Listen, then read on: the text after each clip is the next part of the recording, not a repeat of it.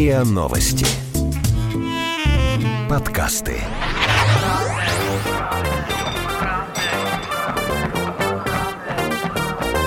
Правда тела. Откровенный подкаст о том, как людям привести тело в порядок правильно и с удовольствием. Правда тела.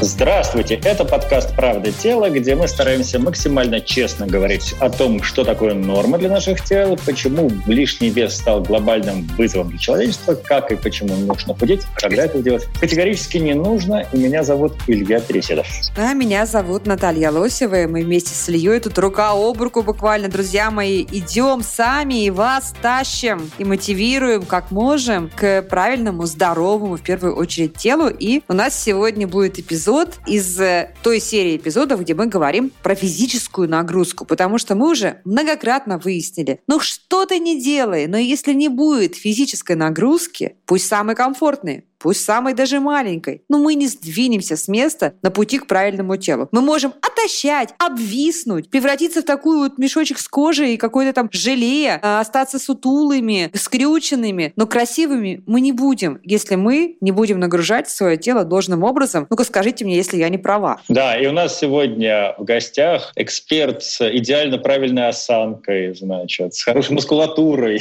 Ия Морозова, куратор очного отделения, а мы прямо так и говорим, «Школа идеального тела секта». Мне кажется, в народе все говорят «секта» и «секта». Это, оказывается, «Школа идеального тела». Ия, здравствуйте. Здравствуйте, здравствуйте. Всем привет. Сектантка вы наша. Наверное, это лучшая секта. Я вообще, кстати, терпеть не могу секты как таковые, но это секта. Правильная. Мы сегодня договорились поговорить о таком понятии, как периодизация тренировок. Но иными словами, наверное, какая-то система тренировок. Потому что, как обычно, мы, дилетанты, или люди, которые не имели опыта в детстве, я в детстве имела опыт, поэтому я знаю, что тренировку нужно планировать, тренировки. А обычно люди, которые опыта занятий спортом не имели систематическим, они пойдем сегодня пробежим 10 километров. Все. У них утром забиты все мышцы, они еще пресс покачали, они не могут разогнуться, они не могут ахнуть. И что они делают? Они 2 недели лежат дома, потому что им больно и плохо. Правильно так происходит? Такая частая история, конечно, случается, но как раз я сегодня об этом хочу поговорить, о том, что не надо бросаться сразу на марафон, на триатлон, что все надо очень плавненько, очень постепенно. Очень много факторов, которые влияют на то, как надо вообще выстраивать свой тренировочный процесс. А вы в своей работе с чем чаще сталкиваетесь, что людей трудно мотивировать, чтобы они там регулярно занимались, или наоборот, если уж они приходят тренироваться, их трудно удержать, чтобы они не перетренировывали? Не останавливайте меня! Чаще всего у нас, конечно, проблемы с мотивацией, чтобы продолжать, чтобы постоянно приходить. Халявщиков больше, чем таких гиперактивных, да? Гиперактивных встречаются очень-очень редко. Я помню, была у меня ученица, которая могла в день провести 3 тренировки, это после того, как она утром сходила донором, сдала кровь. Ого-го. Тут, конечно, да, приходилось очень сильно осаживать. Мы здесь за здоровье, никуда тренировки не убегут. Не убиваемся. Давайте тогда прямо азбучно, да, с чего как правильно выстроить свою жизнь в тренировках, да, как правильно спланировать свою активность? Очень многое зависит от разных факторов, как я уже сказала. Первый фактор — это цель. Смотря чего вы хотите достичь. К нам приходят люди с разными целями. Мы всегда на первом занятии говорим: поставьте себе цель. Это или похудеть, или наоборот набрать мышечную массу, или ввести спорт в регулярную свою привычку и так далее. То есть самая главная цель, с которой человек приходит. Потому что у нас, есть ученики, которые приходят именно набрать вес, у которых никак не получается. А есть те, кто просто хочет потусоваться вместе. А кого больше у вас? Больше в последнее время по опросам, которые мы у нас в секте проводим, люди хотят именно здоровое тело. Не похудеть, не набрать, а именно здоровое тело. То есть им нравится именно эта активность, чтобы сделать себя здоровее. Сначала, наверное, многие приходят все-таки с лишним весом, и первая промежуточная задача, наверное, все-таки немножко избавиться от лишнего веса, а потом уже строить тело. Как показывают исследования, не обязательно полное тело, оно не здоровое. То есть лишний вес, если брать индекс массы тела, если он превышен, все равно тело может быть здоровым. Знаете что, давайте сейчас я вас перебью, простите, пожалуйста. Сейчас я прямо чувствую, я прямо слышу потирающиеся такие влажненькие ладошки той нашей аудитории, которая говорит: это вы сектанты, которые худеют. Нужно быть толстеньким, и толстое тело, полненькое, пухленькое тело тоже может быть здоровым. Нам сама Ия Морозова сказала из «Идеального тела». Вот все-таки, мне кажется, здесь очень важна какая-то разумная достаточность в осмыслении этого вопроса, да? Когда мы говорим, что если у вас уже первая стадия ожирения по индексу массы тела, но это уже не может быть здорово. А если вы просто, как говорят молодые люди, дрыщ, тогда нужно подкачаться и поднабрать тело. А если вы не дрыщ, а просто такой плотненький, вот и у вас ИМТ чуть-чуть выше, может быть, нормы, вот тогда это тело может быть здоровым. Только здесь, чтобы не было у нас перекосов, да, не было оправданий. Мы не говорим о каких-то крайностях, да, и в любом случае это немножко другой вопрос, то есть это медицинский, это не совсем о спорте, а обсуждать, какой вес — это здоровое тело. Конечно, там очень много факторов, это надо смотреть и анализы, и суставы, и вообще какие-то заболевания, хронические, не хронические, то есть это вообще другой вопрос, мне кажется, не надо его касаться, но просто я хочу сказать о том, что если чуть-чуть есть лишнего веса, это не значит, что тело нездоровое. Тело может быть здоровым. Собственно, если мы берем человека, основная цель которого достичь и поддерживать оптимальную физическую форму и выстраивать тренировочный процесс, то очень важно планировать именно свой тренировочный режим. Важно всегда начинать с каких-то посильных, простых нагрузок. Очень многое зависит от тренировочного прошлого. То есть если человек когда-то тренировался, он уже знаком со спортом, соответственно, он может начинать с каких-то легких тренировок.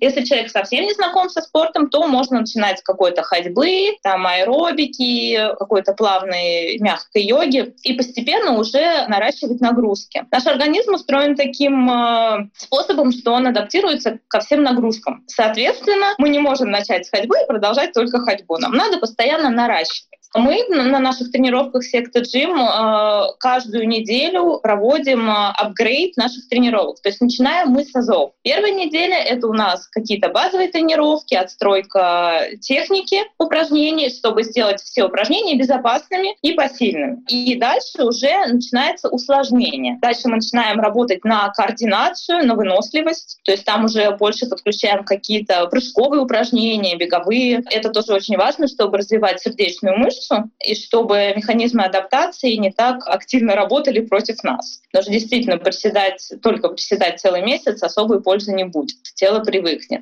В третьей неделе мы уже работаем на баланс, на координацию. Это тоже очень важно, особенно сейчас, в преддверии зимы, потому что будет гололед, лед, если не будут посыпать реагентами. Какой интересный взгляд! Я никогда об этом не думала. Так. Конечно, если вы умеете какие-то упражнения выполнять, ваше тело и ваш мозг, они хорошо скоординированы. Соответственно, поскользнувшись на льду, можно не упасть или упасть правильно, чтобы себе минимизировать какие-то... А какие это, например, упражнения на баланс? Опишите на словах. На одной ноге стоять? Да, на одной ноге. Не просто стоять на одной ноге, а выполнять. Какие-то скрутки, может быть. На одной ноге стоим, вторую ногу поднимаем. То в одну сторону, то в другую. Наклоны выполняем. Или это может быть та же планка, но с подъемом конечностей. То есть не на 4 конечностей, а там на 3, на 2 конечностях. Чтобы весь мышечный корсет, он готовится стабилизировать тело. Это очень важно, потому что вот как раз подключаются внутренние мышцы, которые держат наш мышечный корсет, помогают нам, в принципе, по жизни, снижают нагрузку на суставы, скелет. Все очень важно.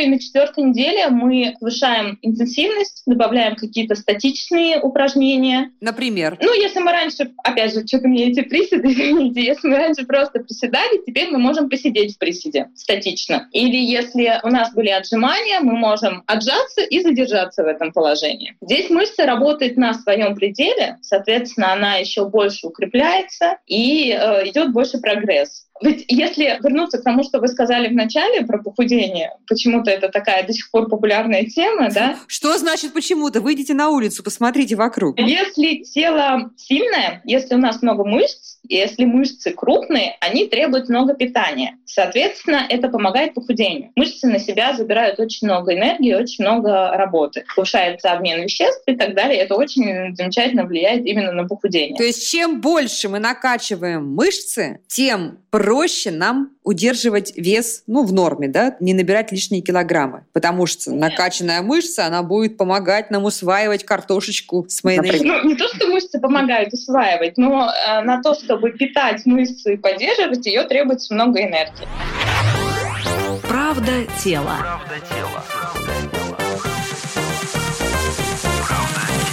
Sekta тела.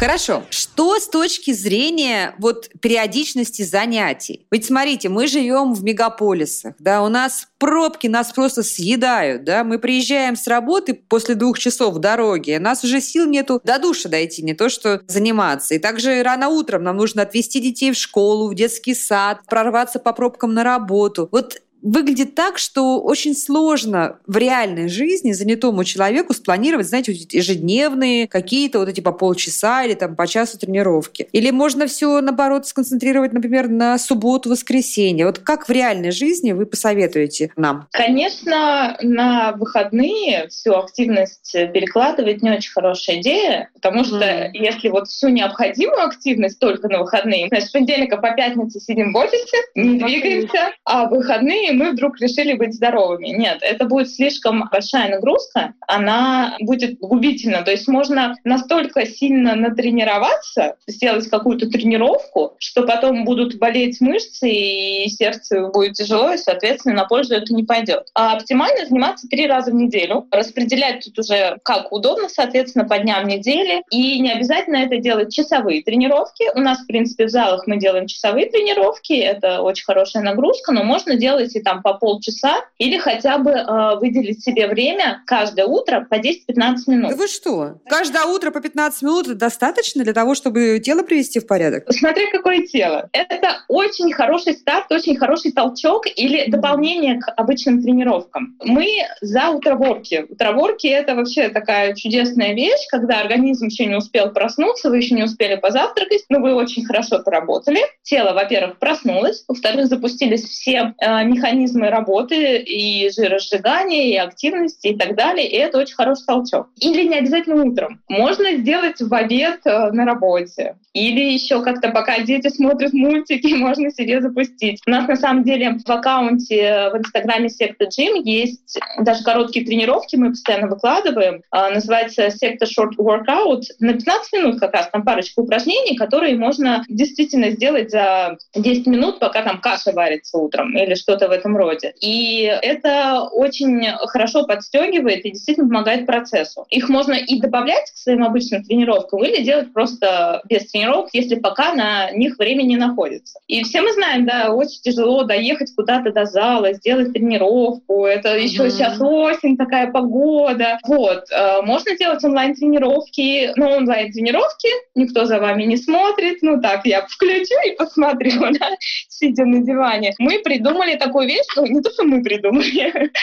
Сейчас в связи с пандемией очень многие переключились на Zoom, и вот как раз мы в Zoom делаем, когда тренер видит, что ты делаешь, тренер может как-то подкорректировать, подсказать или подбодрить, типа там «давай-давай, я верю в тебя, еще 2 подхода», что-то в этом роде. Это работает, точно, я по себе знаю, это работает. Я с большим предубеждением относилась к онлайн-тренировкам, пока вот вынуждена не начала этим заниматься как раз по утрам в Zoom, и вдруг оказалось, что вполне себе. Илюш, а ты любишь когда больше заниматься, утром или вечером? Ну, я скажу так, мой подход к занятиям спорта радикально отличается от того, что я слышу сейчас с сектой, поэтому я вообще, наверное, не хотел бы это комментировать, чтобы как-то с этим не соотноситься. А давайте и попытаем Илью, потому что мне то, о чем говорит Ия, мне абсолютно близко, я за планирование. Более того, Илюшечка, я хочу тебе напомнить, я своими глазами видела план твоих тренировок, когда ты готовился к полумарафону, и тебе тренер расписывал, и ты его выкладывал в Facebook, и мы все видели, что ты, как миленький, занимался по плану, когда готовился? Нет,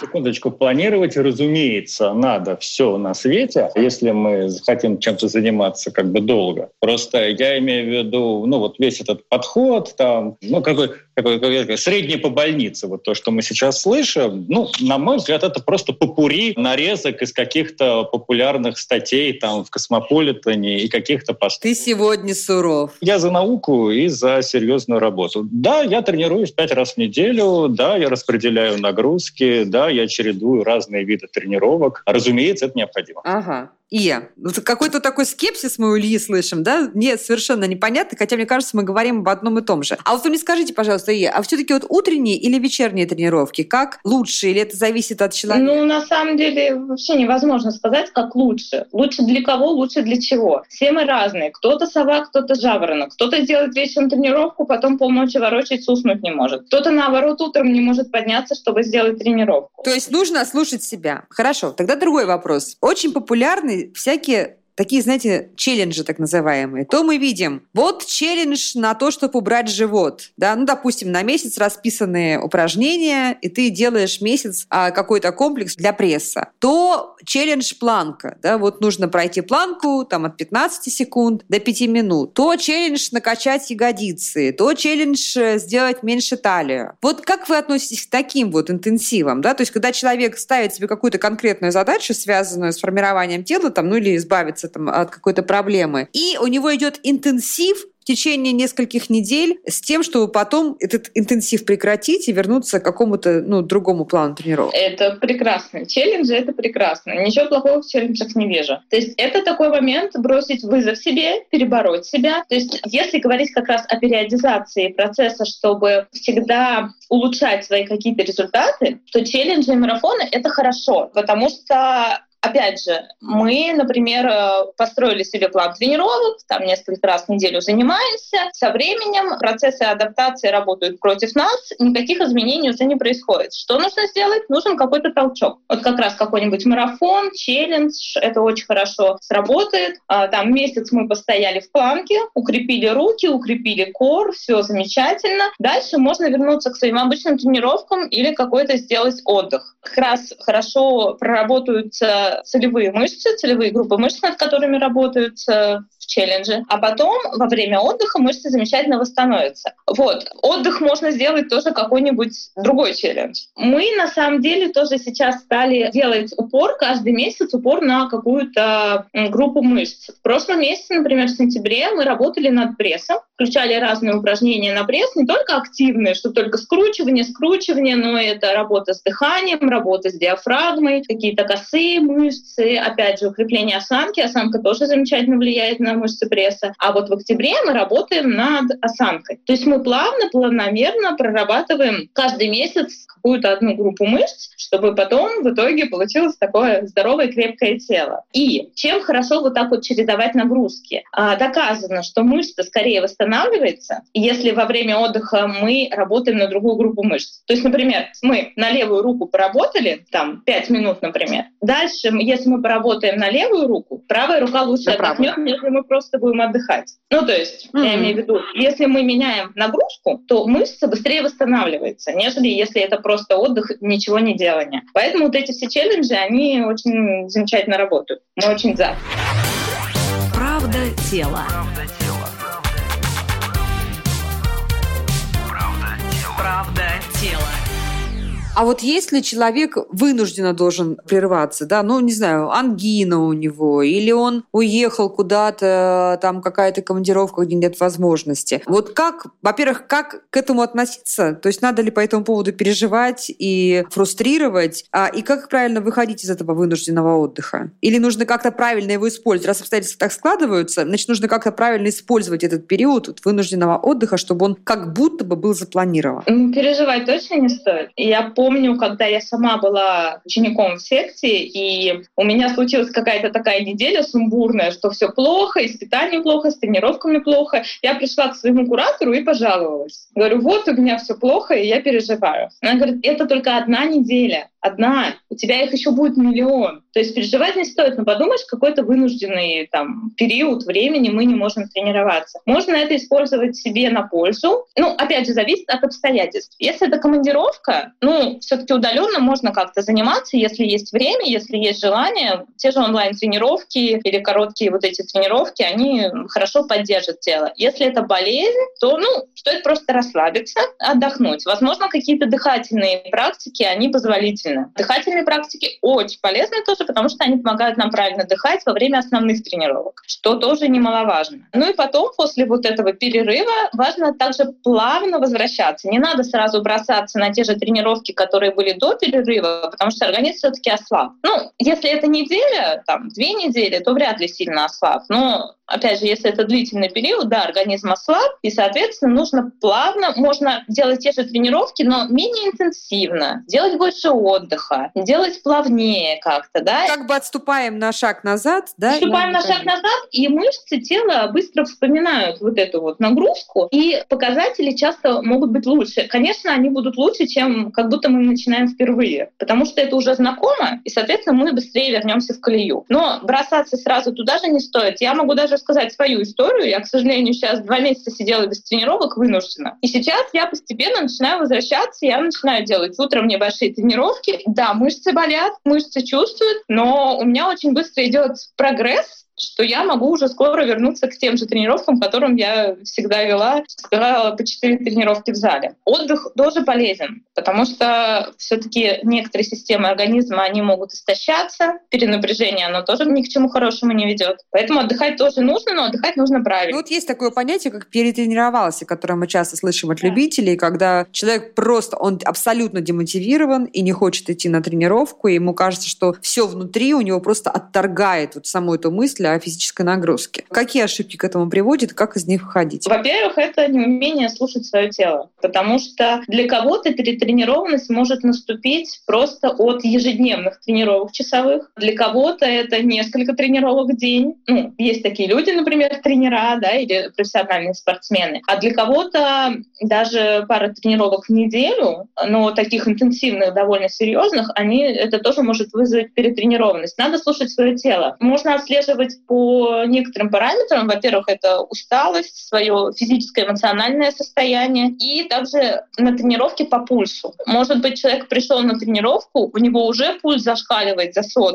Ну, скорее всего, ему лучше отдохнуть, или, ну, если за 100, это действительно очень серьезно. Но если пульс все равно высокий, можно делать все очень плавно, медленно и не спеша. Если такая история повторяется из раза в раз, соответственно, надо сделать какой-то отдых. Но, повторюсь, отдых бывает разным. Это не обязательно лежать на диване. Это можно сменить нагрузку на что-то более плавное. Плавание, ходьба, может быть, какая-нибудь аэробика не слишком интенсивная. Вот. Поэтому надо, во-первых, слушать себя, слушать свое тело, и в любом тренировочном процессе, чтобы не допустить перетренированности, надо делать отдых. Даже профессиональные спортсмены делают перерывы, поэтому это необходимо. У тебя так было, Илья, чтобы ты перетренировался? На самом деле перетренированность — это медицинский термин, который вообще зачастую означает прекращение спортивной карьеры для профессионального спортсмена. Он предполагает просто то, что в организме случаются необратимые процессы, которые могут привести к смерти. Вот. И 99% людей, которые занимаются в зале, они не то чтобы не испытывают перетренированности, они даже не приближаются к ней на пушечный выстрел. Вот. То, что описывает сейчас Ия, это как бы повышенная утомляемость, да, она бывает, причем, на самом деле бывает несколько видов, то есть бывает, когда действительно человек много занимается, и, например, у него ослабляется иммунитет, и он, начинает температурить, а бывает, когда мы какими-то нагрузками, которые кажутся нам экстремальными, поднимаем для себя планку, потом делаем шаг вниз, но уже становимся более производительными, чем раньше. Поэтому, у меня было, но я дрейфовал между эффективностью и подрывом иммунитета, скажем так. Слушайте, а как вы считаете, и ты, Илья, и вы, Ия, а если человек занимается, допустим, он просто увлекся, увлекся боксом, или он увлекся бегом, или он увлекся каким-то еще, может быть, игровым видом спорта, и он говорит: я не хочу ничем другим заниматься, мне это нравится, мне это приносит огромное удовольствие, я получаю от этого огромный заряд энергии. Вот можно оставлять такую мононагрузку, или все-таки это не совсем полезно? Скорее всего, это не совсем полезно, потому что как раз может привести к переутомляемости. Все зависит, опять же, от периодичности. Как часто человек это делает, совершает ли он какие-то периоды отдыха. Нет, человек, например, ездит 5 раз в неделю, он ездит, по 30 километров на велосипеде. Или 4 раза в неделю он бегает по 5 километров и делает это регулярно, хорошо, с правильной специальной техникой? Ему нужно беспокоиться, что у него только бег или только велосипед? 5 километров в день – это, в принципе, такой, не минимум, это базовая норма, которую Кен... Ну, для девушки, знаешь, что? Или для взрослых женщин? Для поддержания нормального состояния здоровья. Так что если человек бегает 4 раза в неделю по 5 километров, но он просто в нормальной физической форме, и все. Ему нужно еще чем-то заниматься? Или ему достаточно вот это... Мне кажется, что Ия абсолютно правильно вначале сказала, все зависит от целей. Да? То есть если человек выдерживает эти нагрузки вот на правильном пульсе, без каких-то осложнений суставов и так далее, и если он хочет быть просто здоровым медицински, ему это вполне достаточно. Если он ставит какие-то цели правильного внешнего вида или какие-то особые навыки хочет приобрести, конечно, ему надо будет дополнительно заниматься. Но тут надо сказать, что по моим наблюдениям, те, кто начинает увлекаться всерьез каким-то спортом, вот тем же самым бегом или тем же самым боксом, то они в какой-то момент понимают, что их тело не поспевает за их задачами, и, соответственно, надо его как-то дополнительно укреплять. То есть те же самые бегуны, они и в планке стоят, и тренажерный зал посещают, боксеры занимаются координацией. Так что здесь сам этот спорт заставит его прокачивать в себе какие-то дополнительные скиллы. Ну что ж, я думаю, что мы услышали базовые рекомендации, на которые нужно обращать внимание, когда вы решаете улучшить состояние своего тела и начать заниматься спортом. А мне кажется, они не просто базовые, они фундаментальные. Да? Вот то, что я услышала сегодня от Ии, мне кажется, это, может быть, они покажутся какими-то очевидными вещами, но мне кажется, это очень важно каждому держать в голове. Первое, что не нужно бросаться из огня до пламени, да? То есть не нужно бросаться из какого-то ленивого образа жизни сразу в интенсивные тренировки. Если ты уже начинаешь это делать, то лучше это спланировать, потому что твой организм должен постепенно и деликатно входить вот в этот новый образ жизни. Лучше, наверное, это делать с тренерами, с опытными людьми, в секту, в миллион других разных групп или найти себе индивидуального какого-то тренера. Мне еще кажется, что, знаете, что когда планирование, оно еще играет большую психологическую роль, да, потому что это такой, получается, какой-то каркас, какая-то лесенка, по которой ты можешь карабкаться в правильном направлении, да, чем если ты каждое утро просыпаешься и думаешь, чем бы сегодня мне позаниматься? Или приходишь в спортзал, побегаю, пойду погребу, пойду на лыжах похожу. Я все-таки рекомендовал, если вы будете делать это с каким-нибудь тренером или врачом, поинтересоваться, чтобы у него было профильное образование, именно тренерское, именно медицинское. А у нас в гостях была Ия Морозова, куратор очного отделения Школы идеального тела, Sekta. Это был подкаст «Правда тела», где мы стараемся максимально честно говорить о том, что такое норма для наших тел и так далее. Это был Илья Переседов, Наталья Лосева и прекрасная Ия Морозова. «Правда тела». «Правда тела». «Правда тела». Слушайте эпизоды подкаста на сайте ria.ru, в приложениях Apple Podcasts, CastBox или SoundStream. Комментируйте и делитесь с друзьями.